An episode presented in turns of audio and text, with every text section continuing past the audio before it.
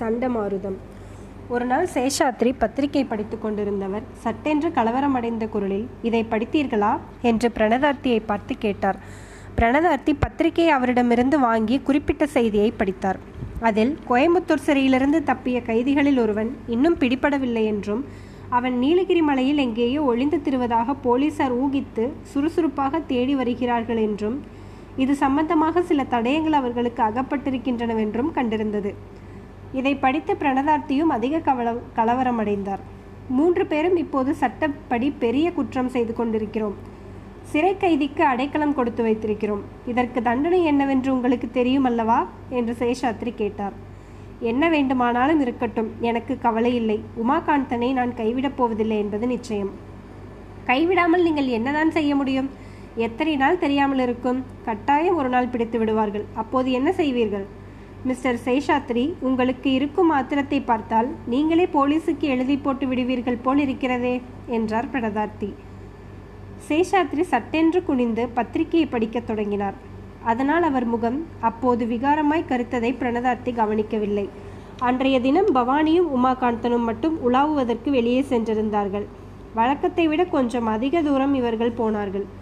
கூனூரில் பிரணதார்த்தியின் பங்களா மிகவும் தனிமையான ஒரு குன்றின் உச்சியில் அமைந்திருந்தது. அதற்கு சமீபத்தில் அரை மைலுக்கு வேறு பங்களா கிடையாது. ஆகையால் அந்த பங்களாவை சுற்றியுள்ள மலைவழிகளில் சாதாரணமாய் யாரும் எதிர்ப்படுவது வழக்கமில்லை. ஆனால் இன்று தாங்கள் செல்லும் வழியில் எதிர்ப்பு எதிர்முகமாய் இருவர் வருவதைக் கண்டதும் பவானியின் முகம் தயக்கமுற்றது. வேறு வழி திரும்புவதற்கும் அங்கு இடமில்லை. எதிரே வந்தவர்கள் சமீபித்த போது அவர்களில் ஒருவர் பவானிக்கு தெரிந்த மனிதராயிருந்தார். அவர் சென்னையின் பிரபல வக்கீல்களில் ஒருவர். பக்கத்து பங்களாவிற்கு அவர் வந்திருப்பதாக பவானி கேள்விப்பட்டிருந்தாள். பவானியை தூரத்தில் பார்த்தவுடனேயே அவர் புன்னகை புரிந்து ஒரு கும்பிடு போட்டார். அருகில் நெருங்கியதும் உமாகாந்தனை அவர் ஒரு கணம் உற்று நோக்கிவிட்டு என்ன மிஸ்டர் சேஷாத்ரி? இது என்ன தமாஷ்? எப்போது நீங்கள் மீசையை எடுத்தீர்கள்? என்று கேட்டார். உமாகாந்தன் பதில் சொல்ல தெரியாமல் திகைத்தான். பவானிக்கும் அவருடைய கேள்வி மிகுந்த ஆச்சரியத்தை உண்டு பண்ணியது. ஆயினும் அவள் சமாளித்து கொண்டு இவர் சேஷாத்ரி அல்ல சென்னையிலிருந்து வந்திருக்கும் என்னுடைய சிநேகிதர் என்றாள். அதற்கு அந்த மனிதர் நிஜமாகவா என்ன ஆச்சரியம்? இப்படிப்பட்ட தவறு நான் எப்போதும் பண்ணியதில்லை. மன்னிக்க வேண்டும். ஒருவேளை சேஷாத்ரிக்கு ஏதாவது உறவோ? என்று கேட்டார். அதுவும் இல்லை என்றாள் பவானி. அதற்குள் வக்கீலுடன் வந்த இன்னொரு மனிதர் இவரை நான் கூட எங்கேயோ பார்த்திருக்கிறேன் போல் இருக்கிறது. உங்கள் பேர் என்ன சார்? என்று கேட்டார். உமாகாந்தன் குழப்பத்துடன் உங்களை பார்த்ததாக எனக்கு ஞாபகம் இல்லையே என்றான். சரி போய் வருகிறோம் என்று பவானி விரைந்து கூறிவிட்டு மேலே நடக்கலானாள். பிறகு அவர்கள் சற்று துரிதமாகவே நடந்து சீக்கிரத்தில் பங்களாவை அடைந்தார்கள். நடக்கும் போதெல்லாம் பவானியின் உள்ளம் சிந்தனையில் ஆழ்ந்திருந்தது. உமாகாந்தன் பேசிக்கொண்டு வந்த ஒன்றும் அவள் காதிலே விழவில்லை. அன்றிரவு மலையில் பிரமாதமான காற்று அடித்தது. மரங்கள் தடார் படார் என்று முறிந்து விழுந்தன. பங்களாவின் மீது காற்று வேகமாய் மோதிய போது அது அஸ்திவாரத்திலிருந்து ஆடுவது போல் தோன்றியது. அந்த பங்களாவில் வசித்த ஒவ்வொருவர் உள்ளத்திலும் அதைவிட பெரிய சண்டமாரதம் அடித்து கொண்டிருந்தது. மறுநாள் பொழுது விடிய காற்றின் வேகம் சற்று அடங்கிற்று. இன்றைக்கோ நாளைக்கோ மழை தொடங்கிவிடும். இனிமேல் தாமதிக்காது என்றார் மழை அனுபவமுள்ள பிரணதார்த்தி. காலையில் வீட்டு வேலைக்காரன் மார்க்கெட்டுக்கு போயிருந்தான். அங்கே யாரோ ஒருவன் அவனிடம் பேச்சு கொடுத்து பிரணதார்த்தியின் பங்களாவில் புது ஆள் யாராவது வந்திருக்கிறார்களா? என்று கேட்டதாகவும் தனக்கு தெரியாது என்று பதில் சொன்னதாகவும் அவன் திரும்பி வந்து தெரிவித்தான். அன்று பங்களாவுக்கு வந்த தபால்காரன் ஏன் சார் யாரோ புதுசாக இந்த பங்களாவிற்கு வந்திருக்கிறார்களாமே? அவர் பெயர் என்ன? ஏதோ ரிஜிஸ்டர் தபால் வந்திருக்காம். போஸ்ட் மாஸ்டர் விசா விசாரிச்சுட்டு வர சொன்னார் என்றான். இங்கே ஒருத்தரும் புதுசாக வரவில்லை. எல்லோரும் பழைய மனிதர்கள்தான் என்று பிரணதார்த்தி கோபமாய் பதில் சொன்னார். சேஷாத்ரி அன்றெல்லாம் தம் அறையிலேயே உட்கார்ந்து ஏதோ எழுதி கொண்டிருந்தார். சாப்பிடும்போது கூட அவர் அதிகமாய் ஒன்றும் பேசவில்லை.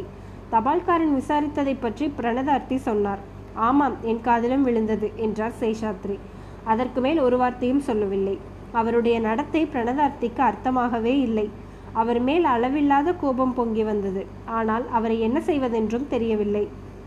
அன்று மத்தியானம் இவர்கள் மூன்று பேரும் உட்கார்ந்து பேசிக் கொண்டிருக்கும் போது எல்லோருடைய மனதிலும் குமரிக் கொண்டிருந்த விஷயத்தை உமாகாந்தனே பிரஸ்தாபித்தான். உங்களுடைய மனம் எனக்கு தெரிந்திருக்கிறது. ஆனால் பிரயோஜனமில்லை. என்னை உங்களால் காப்பாற்ற முடியாது. நான் போகிறேன். விடை கொடுங்கள் என்றான். போகிறாயா? எங்கே போவாய்? இன்றிரவோ நாளையோ மழை பிடித்து கொள்ளப் போகிறது. மழை வந்துவிட்டால் மலை பிரதேசத்தில் திறந்த வெளியில் அரை மணி கூட ஜீவித்திருக்க முடியாது என்றார் பிரணதார்த்தி. ஜீவித்திருப்பதற்கு போனால் அல்லவா அந்த கவலை? என்ன? என்ன சொன்னாய்? என்று பிரணதார்த்தி பதறிக்கொண்டு கேட்டார். இன்னொரு தடவை சிறைக்கு போய் என்னால் வாழ முடியாது. எப்படியும் ஒரு நாள் உயிரை விடுவேன். இங்கே போலீஸ் வந்து என்னை கைது செய்து உங்களுக்கெல்லாம் மனக்கஷ்டமும் அவமானமும் ஏற்பட நான் ஏன் காரணமாயிருக்க வேண்டும்? நீங்கள் எனக்கு செய்த உபகாரத்திற்கு அப்படியா கைமாறு செய்வது? என்றான் உமா. எங்களிடம் உனக்கு நன்றி இருப்பது உண்மையானால் இப்போது நான் சொல்லுவதை கேட்க வேண்டும். உயிர்விடும் பேச்சை மறந்துவிடு. போலீசார் வந்தால் பேசாமல் அவர்களுடன் போ. நான் ஆயிற்று உன் விடுதலை செய்வதற்கு என்று பிரணதார்த்தி ஆவேசத்துடன் கூறினார். முடியாத காரியத்தை தாங்கள் சொல்லுகிறீர்கள். தலைவிதியை மாற்ற முடியுமா? விதியில் முன்னெல்லாம் எனக்கு நம்பிக்கை கிடையாது. இப்போது அப்படி இல்லை. இந்த பங்களாவில் எப்போது சேஷாத்திரியை பார்த்தேனோ அப்போதே விதியின் பலத்தை நான் உணர்ந்து கொண்டேன். அதெல்லாம் சுத்த தப்பு. ஆயிரம் விதிகளிருந்தும் நூறாயிரம் சேஷாத்திரிகளிடமிருந்தும் நான் உன்னை காப்பாற்றுகிறேன். நேரே ஹைகோர்ட் ஜட்ஜிகளிடம் பேசுகிறேன். கவர்னரை பார்க்கிறேன். இந்தியா மந்திரி வரையில் போய் பார்த்தேனும் உன்னை விடுதலை செய்கிறேன். நீ மட்டும் பொறுமையாய் இருக்க வேண்டும். இத்தனை நாள் கஷ்டப்பட்டு விட்டாய். இனியும் கொஞ்ச நாள் பொறுத்துக்கொள். இப்படி இவர்கள் பேசிக்கொண்டிருந்த போது மணி நாலு இருக்கும். சேஷாத்ரி வாசற்பக்கம் போய் பவானி பார்த்தாள். அவள் எழுந்து சித்தப்பா நீங்கள் பேசிக்கொண்டிருங்கள் நான் கொஞ்சம் வெளியே போய் வருகிறேன் என்று கூறிவிட்டு போனாள். பிராயச்சித்தம். பவானி வாசலில் போய் பார்த்ததும் கீழே சேஷாத்ரி போய்க் கொண்டிருந்தது தெரிந்தது. அவரை அவள் தொடர்ந்து சென்றாள். சுமார் அரை மணி அரை மைல் நடந்த பிறகு சேஷாத்ரி ஒரு பாறையின் மீது உட்கார்ந்தார். மலைப்பாதைகள் வளைந்து வளைந்து செல்லும் அல்லவா? சேஷாத்ரி உட்கார்ந்த இடம் ஒரு வளைவின் முனை. அங்கிருந்து பார்த்தால் மேலே பங்களாவிற்கு போகும் பாதையும் கீழே கூனூர் ரயில் ஸ்டேஷனுக்கு போகும் பாதையும் வெகு தூரத்தில் தெரிந்தன. சேஷாத்ரி கீழே நோக்கி கொண்டிருந்தவர் காலடி சத்தம் கேட்டு மேலே நிமிர்ந்து பார்த்தார். பவானி வருவதைக் கண்டார். அவர் முகத்திலே அப்போது தோன்றிய கலக்கமா அல்லது மகிழ்ச்சியா? கலக்கம் என்றே பவானிக்கு தோன்றியது. என்ன தனியாய் புறப்பட்டு வந்தீர்கள்? என்று பவானி கேட்டாள். அது உனக்கு வியப்பாய் இருக்கிறதா என்ன? நான் தான் இப்போது தனிமையாகிவிட்டேனே என்று கூறி சேஷாத்ரி புன்னகை புரிந்தார். அவருடைய கண்களிலே ஜலம் தழும்பிற்று பவானிக்கு அவர் மீது லவலேசமும் இரக்கமும் ஏற்படவில்லை. சேஷாத்ரி நீர் மகா வஞ்சகர் விஷப்பாம்பு. விஷப்பாம்பிலும் கொடிய வீரியன் பாம்பு என்று அவள் கூறி வந்தபோது அவளே படமெடுத்தாடும் ஒரு நாக சர்ப்பத்தைப் போல் தோன்றினாள். அவள் கூறிய வார்த்தை ஒவ்வொன்றும் நஞ்சு தோய்த்ததாய் இருந்தது. சேஷாத்ரியின் முகம் கருத்து அளவில்லாத வேதனையை காட்டிற்று. உமது வேஷத்தை நான் கண்டறிந்தேன். நீ மாத்ரு துரோகி பித்ரு துரோகி சகோதர துரோகி. உமாகாந்த் தன்னுடைய தமையன் நீர்தான். இல்லை என்று சாதிப்பீரா? என்று கேட்டாள். சேஷாத்ரி ஒரு நிமிஷம் இடி விழுந்தது போல் பிரமித்து போனார். என்னுடைய கடிதத்தை என்று தடுமாறினார். கடிதமா? என்ன கடிதம்? வேலைக்காரனிடம் கொடுத்து வந்தேன். எனக்கு தெரியாது. உம்முடைய கடிதத்தை நான் படிக்கவில்லை. படிக்க இஷ்டமும் இல்லை. நீர் எனக்கு மட்டும்தானா எழுதினீர் சத்தியமாய் சொல்லும். போலீஸுக்கு எழுதவில்லையா? உம்முடைய தம்பியை இரண்டு தடவையும் கெடுத்தீர். இப்போது மூன்றாவது தடவையும் அவனை ஜெயிலுக்கு அனுப்புகிறீர். உம்மை போன்ற துரோகியை இந்த உலகத்திலே பார்க்க முடியாது. சேஷாத்ரியின் முகத்தில் ஒரு மாறுதல் உண்டாயிற்று. அவர் ஆத்திரம் ததும்ப கூறினார். பவானி நானா துரோகி? அவன்தான் துரோகி. என் வாழ்க்கையை பாழாக்குவதற்கே அவன் பிறந்தான். நான் ஐசிஎஸ் பரீட்சைக்கு போக முடியாமல் கெடுத்தான். அப்புறம் எப்படியோ நான் முன்னுக்கு வந்து பப்ளிக் ப்ராசிக்யூட்டர் உத்தியோகத்தில் இருந்தபோது அவன் கொலைக்கேசில் வந்து சேர்ந்தான். தீர்ப்பு கூறிய தினத்திலேதான் அவன் என்னை கெடுக்க பிறந்த என் தம்பி என்று எனக்கு தெரிந்தது. அந்த வேதனையினாலேயே நான் பப்ளிக் ப்ராசிக்யூட்டர் வேலையை விட்டு தொலைத்தேன். இப்போது மறுபடியும் அவன் என் வாழ்க்கையில் வந்து குறுக்கிட்டு இருக்கிறான் பவானி சத்தியமாய் சொல். அவன் வந்திருக்காவிட்டால் நீ என்னை கல்யாணம் செய்து கொண்டிருக்க மாட்டாயா? என்று கேட்டார். பவானி சிரித்தாள். அந்த சிரிப்பிலே இருந்த வெறுப்பும் ஏளனமும் அவருடைய கேள்விக்கு பதில் சொல்லிவிட்டன. ஆனாலும் பவானி அத்துடன் நிறுத்தவில்லை. உம்மை கல்யாணம் செய்து கொள்ளுவதைக் காட்டிலும் ஒரு பிசாசை கல்யாணம் செய்து கொள்வேன் என்றாள். சேஷாத்ரியின் முகத்தோற்றம் மறுபடியும் மாறியது.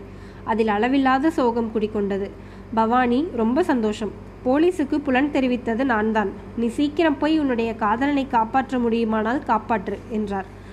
பவானி அவர் காட்டிய திசையில் கீழே நோக்கினாள். பத்து பதினைந்து போலீஸ்காரர்கள் அணிவகுத்து வந்து கொண்டிருப்பதை கண்டாள்.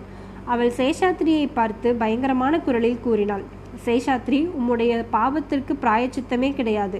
இந்த பூமி எப்படி உம்மை சுமக்கிறது என்று எனக்கு ஆச்சரியமாயிருக்கிறது. இந்த மழை பிளந்து உம்மை விழுங்கி விடாதா என்று வியப்பாயிருக்கிறது. நான் சொல்லுவதை கேளும். இந்த நீலகிரியில் எவ்வளவோ மலையுச்சிகள் இருக்கின்றன. எவ்வளையோ எவ்வளவோ அதல பாதாளமான பள்ளத்தாக்குகள் இருக்கின்றன. அவற்றில் எதிலாவது ஒன்றில் நீர் விழுந்து செத்தீர் என்று கேள்விப்பட்டேனானால் என் மனம் குளிரும். இப்படி சொல்லிவிட்டு பவானி விரைந்து பங்களாவை நோக்கி சென்றாள். பவானி அப்பால் சென்றதும் சேஷாத்ரி ஆச்சரியமான காரியம் ஒன்றை செய்தார்.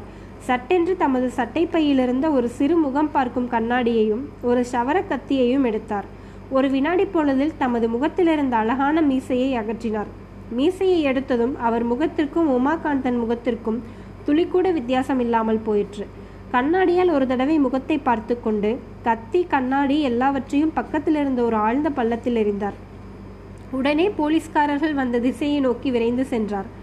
அவர்கள் அருகில் நெருங்கியதும் நான் வந்துவிட்டேன். உங்களுக்கு அதிக சிரமம் வைக்கவில்லை என்று சொல்லி விலங்கு மாட்டுவதற்கு கையை நீட்டினார். பங்களாவிற்கு விரைந்து சென்ற பவானி சித்தப்பா சித்தப்பா என்று கூவிக்கொண்டே உள்ளே சென்றாள். பிரணதார்த்தியின் முகத்தோற்றத்தை பார்த்ததும் நான் சொல்ல வந்ததை சொல்லாமல் என்ன விசேஷம்? என்று கேட்டாள். பிரணதார்த்தி ஒரு கடிதத்தை நீட்டினார். அது சேஷாத்ரி உமாகாந்தனுக்கு எழுதிய கடிதம். தயவு செய்து சாயங்காலம் ஐந்து மணிக்கு முன்னால் இதை திறக்க வேண்டாம். சரியாக ஐந்து மணிக்கு பிரித்து பார்க்கவும் என்று அதன் மேல் உரையில் எழுதியிருந்தது. பவானி வியப்புடனும் பரபரப்புடனும் கடிதத்தை பிரித்து படித்தாள். தம்பி உனக்கு நான் செய்திருக்கும் அபகாரங்களுக்கெல்லாம் பரிகாரம் செய்ய விரும்புகிறேன். கட்டாயம் நான் சொல்லுகிறபடி நீ கேட்க வேண்டும் என்று அக்கடிதம் ஆரம்பமாயிற்று. உமாகாந்தனுக்கு பதில்தான் கைதியாக போவதாகவும் உமாகாந்தனுக்கு பதில் தான் கைதியாக போவதாகவும் அவன் தப்புவதற்கு இது ஒன்றுதான் வழி என்றும் அன்றிரவே அவர்கள் பிரணதார்த்தியின் மோட்டார் சென்னைக்கு கிளம்பி செல்ல வேண்டும் என்றும் மறுநாள் தமக்கு பதிலாக உமாகாந்தன் கப்பல் ஏறிவிட வேண்டும் என்றும் அதில் எழுதியிருந்தது. தமக்கு ஒன்றும் ஆபத்து விளையாதென்றும் பத்து நாளைக்குள் போலீசாருக்கு அகப்பட அசட்டு பட்டம் கட்டிவிட்டு தாம் வெளியேறிவிட முடியும் என்றும் எழுதியிருந்தது. கப்பலுக்கு இரண்டு டிக்கெட் வாங்கியிருக்கிறேன். இன்னும் யாராவது உன்னோடு போவதா இருந்தால் போகலாம் என்று குறிப்பிட்டு இந்த கடிதம் வேறு யார் கண்ணிலும் படாதபடி நெருப்பில் போட்டு கொளுத்து விடவும் என்று வேண்டுகோளுடன் கடிதம் முடிந்தது. மூன்று பேரும் கலந்து யோசித்து அந்த கடிதத்தில் கண்டபடி செய்வதே உசித்தம் என்று தீர்மானித்தார்கள். அஸ்தமிக்கும் சமயம் அவர்கள் மோட்டாரில் கிளம்பினார்கள். பிரணதார்த்தி தான் வண்டி ஓட்டினார். மறுநாள் கப்பல் புறப்படும் சமயம் அவர்கள் சரியாக சென்னை துறைமுகம் சேர்ந்தார்கள். அமுதவாக்கு. பிரணதார்த்தி கதையை மேற்கண்ட இடத்தில் முடித்துவிட்டார். சற்று நேரம் பொறுத்து தான் அப்புறம் என்ன ஆயிற்று? போலீசார் தவறு எப்போது வெளிப்பட்டது என்று கேட்டேன். அது வெளிப்படவே இல்லை. என்ன? அது எப்படி வெளிப்படாதிருக்க முடியும்? ஜெயிலுக்கு கொண்டு போனதுமே கைரேகை அடையாளங்களிலிருந்து கண்டுபிடித்திருப்பார்களே. இந்த கேள்வியினால் எனக்கும் சிறை அனுபவம் உண்டு என்பதை தெரிவித்துக் கொண்டேன். பிரணதார்த்தி சொன்னார். வாஸ்தவன்தான் ஜெயிலுக்கு கொண்டு போயிருந்தால் உடனே கண்டுபிடித்திருப்பார்கள். ஆனால் சேஷாத்ரி ஜெயிலுக்கு போகவே இல்லை. நீங்களே உண்மையை ஊகித்திருப்பீர்கள் என்று நினைத்தேன். ஆனால் உங்களுக்கு எப்படி தெரியும்? பத்திரிகையில் எங்கேயோ மூலையில் வந்த செய்தியை எங்கே படித்திருக்கப் போகிறீர்கள்? படித்திருந்தாலும் ஞாபகம் இருக்காது. ஆனால் அந்த வருஷத்தில் பிரமாதமான மழையும் புயலும் நீலகிரியில் அடித்து ரொம்பவும் சேதமான விவரம் உங்களுக்கு கட்டாயம் ஞாபகம் இருக்குமே? நாங்கள் புறப்பட்ட அன்று இரவிலேயே தான் அப்படி ஊழ் ஊழிக்காலத்து மழை போல் பெய்யத் தொடங்கியது. மறுநாள் கூனூரிலிருந்து மேட்டுப்பாளையத்திற்கு புறப்பட்டு சென்ற ரயில் வழியில் பாதையை விட்டு விலகி விழுந்துவிட்டது ரயிலில் போனவர்களில் ஒருவரை கூட மற்றவர்கள் எல்லாம் த உயிர் தப்பினார்கள். ஒரே ஒருவன் தான் மரணமடைந்தான். அவன் தப்பியோடி பிடிபட்ட கைதி. ஆஹா! என்று எண்ணேறியாமல் ஒரு பலமான கூச்சல் போட்டேன். சேஷாத்திரியை பார்த்து பவானி சொன்ன கொடுமொழிகள் அப்போது எனக்கு ஞாபகம் வரவே என் உடம்பெல்லாம் நடுங்கிற்று. அவள் சாபம் பழித்து விட்டது ஆனால் எப்பேற்பட்ட தப்பெண்ணத்தின் பேரில் அவள் அவரை சபித்தாள். அந்த சாபம் இப்படி பழித்து விட்டதை அறிந்தால் அவள் உள்ளம் என்ன பாடுபடும்? சற்று பொறுத்து மரணம் தற்செயலாக நேர்ந்ததா? அல்லது தற்கொலையா? எப்படி என்று தீர்மானித்தீர்கள்? என்று கேட்டேன். யாருக்கு தெரியும்? ரயில் விழுந்த இடத்திற்கு பக்கத்திலே அதல பாதாளமான கிடுகிடு பள்ளம் ஒன்று இருந்தது அதில் அவன் விழுந்து விட்டான். உருத்தெரியாமல் போன அவனது தேகத்தை போலீசார் கண்டெடுத்து தகனம் செய்தார்கள். தப்பியோடிய கைதி கூனூரில் பிடிபட்டு கொண்டு வரப்படுகையில் தெய்வதீனமாக ரயில் விபத்தில் மரணமடைந்தான் என்று பத்திரிகைகளில் ஒரு சிறு செய்தி வெளியாயிற்று. அத்துடன் கதை முடிந்தது என்று கூறி பிரணதார்த்தி பெருமூச்சு விட்டார். சேஷாத்ரி இறந்த காரியத்தை பற்றி ஆசிரியர் பிரணதார்த்தி தம்முடைய அபிப்பிராயம் என்னவென்று சொல்ல மறுத்துவிட்டார். என் வரையில் சேஷாத்ரியின் மரணம் தெய்வாதீனம் என்று நான் நினைக்கவில்லை. அவர் ஆத்ம தியாகம் செய்து கொண்டார் என்றே நான் கருதுகிறேன். ஆனால் ஒரு விதத்தில் தற்கொலையும் தெய்வாதீனம்தான் அல்லவா? ஒரு உலகம் பொய் வாழ்வு பொய் என்று நம் பெற்றோர்கள் சொன்னது அமுத வாக்கு என்பதில் சந்தேகமில்லை. உலகத்தை பொய் என்று கொண்டால்தானே ஏதோ ஒரு மாதிரி சகித்து கொண்டு ஜீவ யாத்திரையை நடத்தி கொண்டும் போக முடியும். இந்த உலகம் நிஜமாக மட்டுமாயிருந்தால் இவ்வளவு தவறுகளுக்கும் துயரங்களுக்கும் இடையில் உயிர் வாழ்வது சாத்தியமா?